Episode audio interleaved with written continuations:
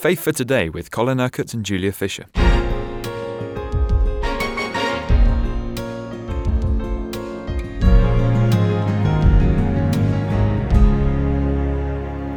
We're talking about wisdom this week, and uh, you're taking verses from the book of Proverbs, and some of these verses are very, very familiar, like the one I think you're about to read. Trust in the Lord with all your heart and lean not on your own understanding. Now, this is this is said within the context of God revealing himself as our wisdom, as wisdom. If we have the wisdom of God in our hearts, like we've been talking about the last couple of days, then we will store up the commands of God in our heart. But even, even though you know what the will of God is, you still need to depend upon the Lord, to depend upon the working and the empowering of His Spirit to fulfill His plan and purpose for your life. It's one thing to know what God wants, it's another thing to do it. And what the scriptures reveal to us is that it is not I, but Christ in me. We, we had some teaching a few weeks ago about that. And um, therefore, even in outworking the will of God in our lives, we need to trust in the Lord with all your heart. Now, what have we discovered this week already? When we really desire wisdom, to know God as our wisdom, then wisdom will enter our hearts. So if you are that person with wisdom in your heart, what will you do? You will trust the Lord with all your heart. Because you see, wisdom is one aspect of the Holy Spirit in our lives. And all the time, the Holy Spirit is guiding us into all the truth. He's declaring to us the things of Jesus. He's reminding us of what Jesus has said and done. So it's as if the Holy Spirit, being the wisdom of God within us, says, Trust the Lord, trust the Lord, and lean not on your own understanding. You see, with wisdom, we have the understanding and revelation that God gives. We've seen that already this week. But we also have our natural minds. We have our natural understanding. And with our natural minds, we can even have our own opinions. We can be very opinionated, some of us. But all that is as rubbish, really, to God. He couldn't care less about our opinions. And we cannot fulfill the purpose of God with our own understanding. Sometimes there's a tension there, though, isn't there? there is a tension between the spirit and the flesh, between the spirit that is saying, trust God, and the flesh says, trust your own understanding. Uh, the spirit says, trust the Lord, because only He can enable you in this. And that's at tension with, I can do this myself. I can do this through my own ability. That's the tension between the spirit and and the flesh. And what Jesus said is these two are in total conflict with one another. They're like two opposites. And you know, there's very little that Jesus taught in the New Testament that is not contained in the Old Testament. What, what Jesus did, because of course the God of the New Testament is the same as the God of the Old Testament. What Jesus did was to bring together and to bring to life, really, for people, so much of the teaching of the Old Testament. Uh, he came to fulfill the law, not to abolish it, you see. And so he is fulfilling the will of God. So what you see in the way in which Jesus taught his disciples is really the outworking of this verse. He said to the disciples at the Last Supper, Trust in God, trust also in me. Trust in the Lord with all your heart. Lean not on your own understanding. And he'd been showing them, for example, in the feeding of the multitude. What did they do? They, the disciples were, depending on their own understanding, where can we buy bread here in this remote place? Uh, we don't have enough money to buy enough bread for them to have even a little. It would take nearly a year's wages for that. Um, but Jesus is looking at the things spiritually. Jesus trusts his Father. Jesus is looking at the things supernaturally.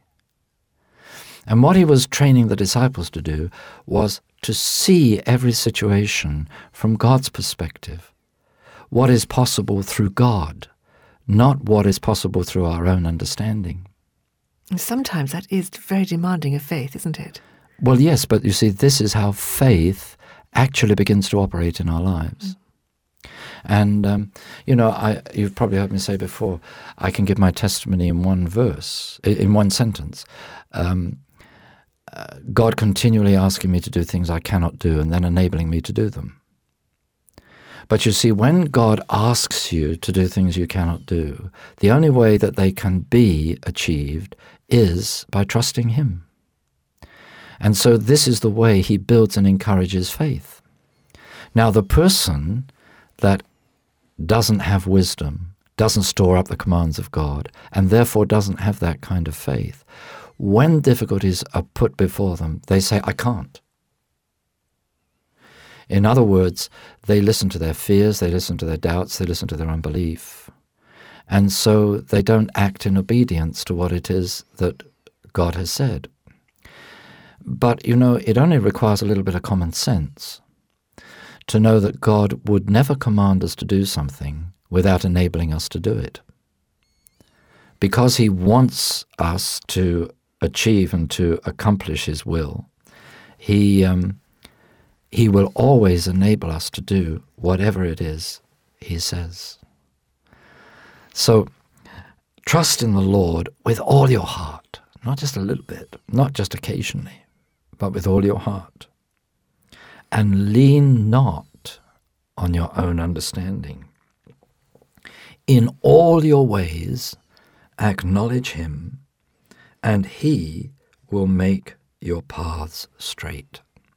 Now, the scripture then addresses those who trust in themselves rather than trusting in the Lord.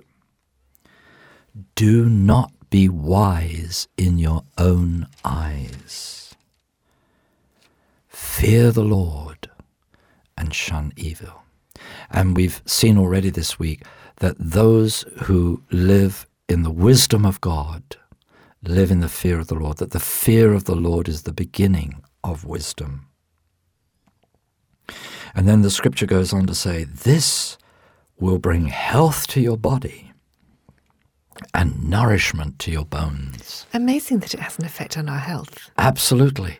You see, the spirit within you has effect on your soul life, your personality, and then in turn on your body.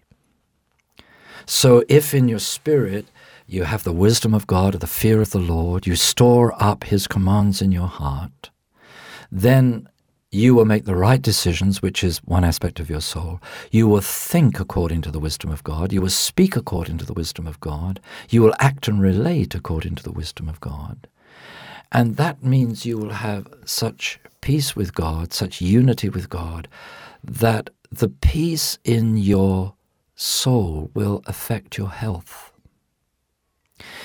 It's amazing to me, in all the years I've been involved in the healing ministry, the number of times when I've prayed for people to be healed, where first I've had to pray for them to be at peace, at peace with God. We're very finely balanced, aren't we? Well, you know, the medical profession tells us that as many as 70% of uh, physical disorders are psychosomatic. They begin with the mind. In other words, they come out of anxiety, a lack of peace, wrong thinking.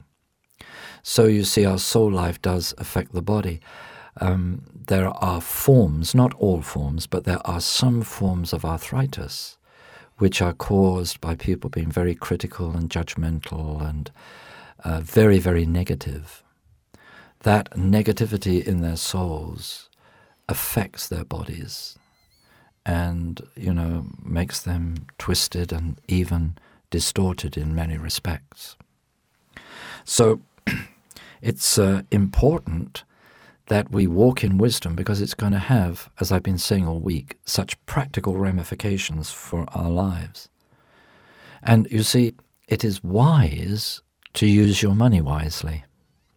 Because the next verse says, Honor the Lord with your wealth, with the first fruits of all your crops, in other words, tithe. Then your barns will be filled to overflowing, and your vats will brim over with new wine. New wine.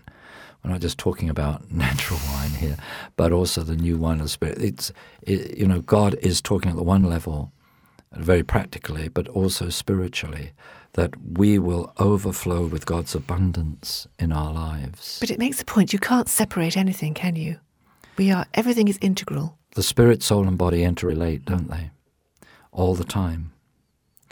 So we saw at the beginning of the week that wisdom and discipline go together. So the next verse says, My son, do not despise the Lord's discipline, and do not resent his rebuke, because the Lord disciplines those he loves, as a father the son he delights in. Now, I think uh, that's a fairly well known scripture that the Lord disciplines those he loves. But it's said within the context of living in the wisdom of God. To live in wisdom is to live a disciplined life. And when we do that, then we do not need to be disciplined by the Lord very much. You've been listening to Faith for Today, presented by Julia Fisher. This program is sponsored by Kingdom Faith. For further information, visit our website, kingdomfaith.com.